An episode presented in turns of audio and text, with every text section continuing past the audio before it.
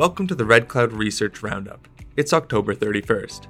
This week, Tesla announced the company slashed prices of its Model 3 and Model Y vehicles in China, an attempt to partly reverse some of the price increases the company was forced to carry out earlier this year, on the back of rising material costs. Within the last week, the US even deployed a $3 billion boost to domestic output of EV batteries and the minerals used to make them. This week, we're joined by Red Cloud Securities mining analyst Koby Kushner to talk about how these economic decisions are impacting the price of lithium. Plus, Taylor Combaluzier and Timothy Lee are coming on to discuss EV Nickel and Titan Minerals drill results. Taylor, why don't you kick us off?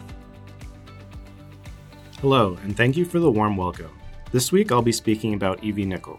We do not currently rate this stock. EV Nickel is a Red Cloud banking client. This is a company we've mentioned before on the podcast, and essentially all of its results to date have been from smaller scale, high grade nickel mineralized zones, such as the W4 zone. But last week, EV Nickel reported the first results from its drilling at the CarLang area, which confirmed the potential for a large scale, lower grade nickel target. Highlight results included 0.25% nickel over 297 meters from one hole, and another that returned 0.22% nickel over 201 meters. The drilled portion of the CarLang A zone comprises only 1.4 kilometers of the over 10 kilometer long trend of prospective dunitic units at the CarLang area. The interpreted width of the A zone is 400 to 500 meters, and drilling was completed to 250 meters vertical depth, though multiple holes bottomed in the dunitic body, suggesting it could remain open at depth. Our preliminary estimates suggest significant potential at the CarLang A zone, which we calculate could potentially contain up to 2.3 billion pounds of nickel at a grade of approximately 0.22%, assuming the pending assays are as favorable as those in this initial batch. For comparison, we'd note that the Crawford deposit comprises total resources of approximately 5 billion pounds of nickel at 0.24%.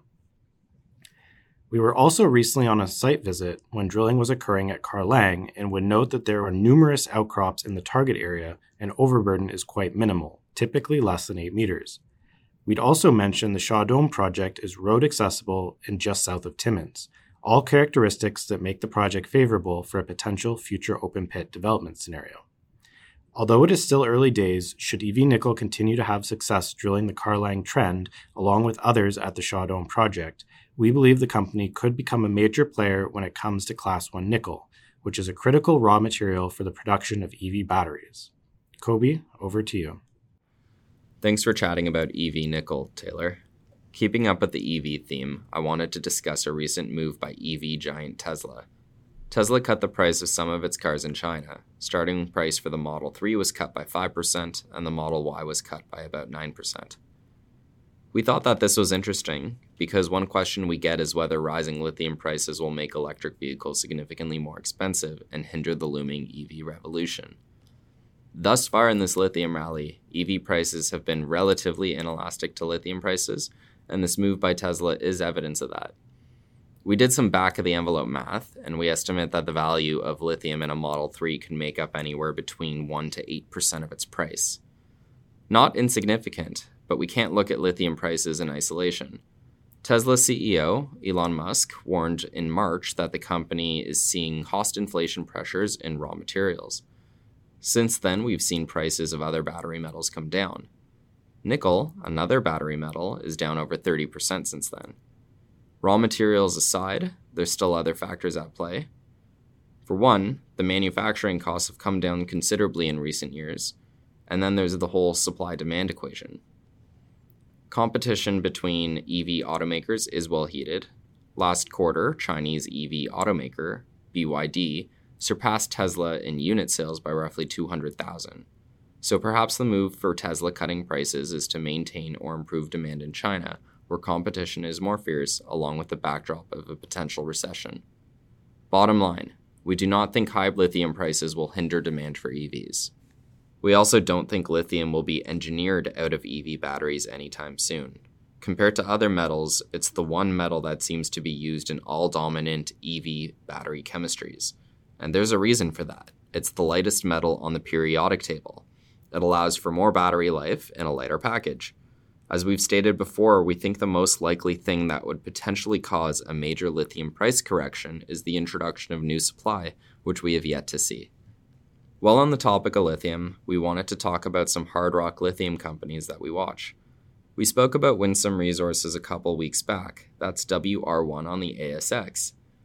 Winsome provided an update on its ongoing drill programs taking place at its Cancet and Adina projects in Quebec. At Adina, the company poked its first holes into the newly discovered Jamar pegmatite. The company had intersected some wide widths of pegmatite here. Hole 5 in particular hit an 80 meter interval of pegmatite from 3 meters. At about 105 meters, it hit another 72.5 meters of pegmatite. Now, pegmatite is the host rock for lithium, the visual results do look encouraging, but we do think we ought to wait for assay results to paint a clearer picture. That being said, we do know that these pegmatites are enriched in lithium, as evidenced by the high grade rock chip samples that we spoke about two podcast episodes ago. Bigger picture, the Jamar pegmatite is located 1.2 kilometers from the previously drilled Adina showing. Adina itself is also the secondary asset for Winsome, with its flagship being the nearby Cancet project, where a maiden resource is due in the new year. The next lithium company to discuss is Latin Resources. That's LRS on the ASX. There's several assets in this diversified explorer, but today we'll focus on its flagship Salinas lithium project in Brazil. There's several identified pegmatites here. The key target is the Colina prospect, which has been the focus of most exploration thus far. It's represented by a swarm of east shallow dipping pegmatites that remain open in all directions. The company has been aggressively drilling this target throughout the year, and there's been some good hits thus far, such as 1.5% lithium oxide over 17.4 meters and 1.2% lithium oxide over 21 meters. Latin is expecting a maiden resource on the Colina prospect by year end. We think the company is on track to do so, given that resource definition drilling is already completed. Looking beyond the resource footprint, however, plenty of exploration potential remains. Notably, the Colina West prospect, about 500 meters to the west, recently returned some very encouraging drill results, with headline intercept being 1.32% lithium oxide over 18.71 meters. I also want to touch on the real estate here. This project has the right infrastructure in place, it's road accessible, and it's near hydroelectric power, it's also near the city of Salinas, which is what the project is named after. Importantly, it's about 50 kilometers northwest of Sigma Lithium's flagship asset. So we cover Sigma Lithium, that's SGML on the TSX venture, with a buy rating and 37.25 target price. Sigma owns 100% of the Grota do Cirilo lithium hard rock project in Brazil. This is a construction phase company with a large scale battery grade lithium concentrate production commissioning due later this year or in early 2023.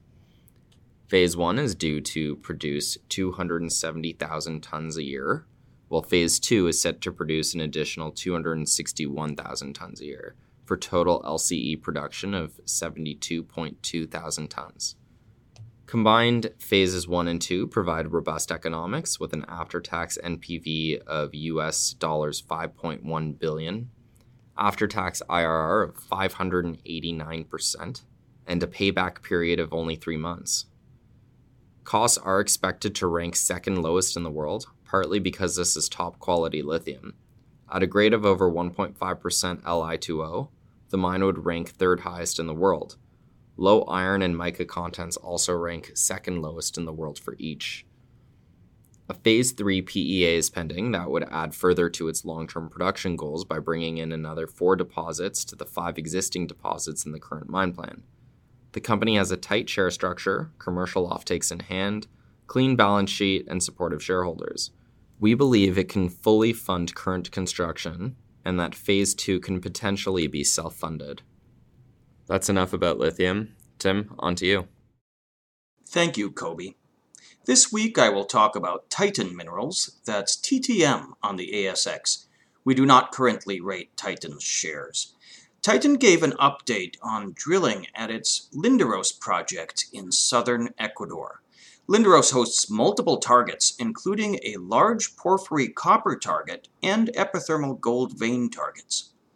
The company has completed 14 drill holes on the Meseta target, which hosts gold bearing veins that have been the site of artisanal mining activities. The holes, which average only 90 meters deep, encountered multiple parallel sulfide rich veins with characteristics typical of a high sulfidation epithermal system. As well, the company has completed four diamond drill holes at the Copper Ridge porphyry target. These longer holes, averaging 500 meters, all encountered wide intervals of porphyry style disseminated and vein hosted sulfide mineralization from surface. Textures indicate multiple generations of mineralization, with a later copper gold event overprinting the older copper moly mineralization. We believe the visual observations from this maiden drill program are encouraging. Assays remain pending, with initial results anticipated in mid November. Two more holes are planned for Copper Ridge in the current program, with four more holes planned for Meseta. Thanks for listening to the Red Cloud Research Roundup podcast. We hope you enjoyed the dive into recent notable mining news. Remember, you can join us every Monday for new episodes, and as always, you can head over to redcloudsecurities.com for full disclosures and to sign up to our email list. That's it for this episode, and see you next time.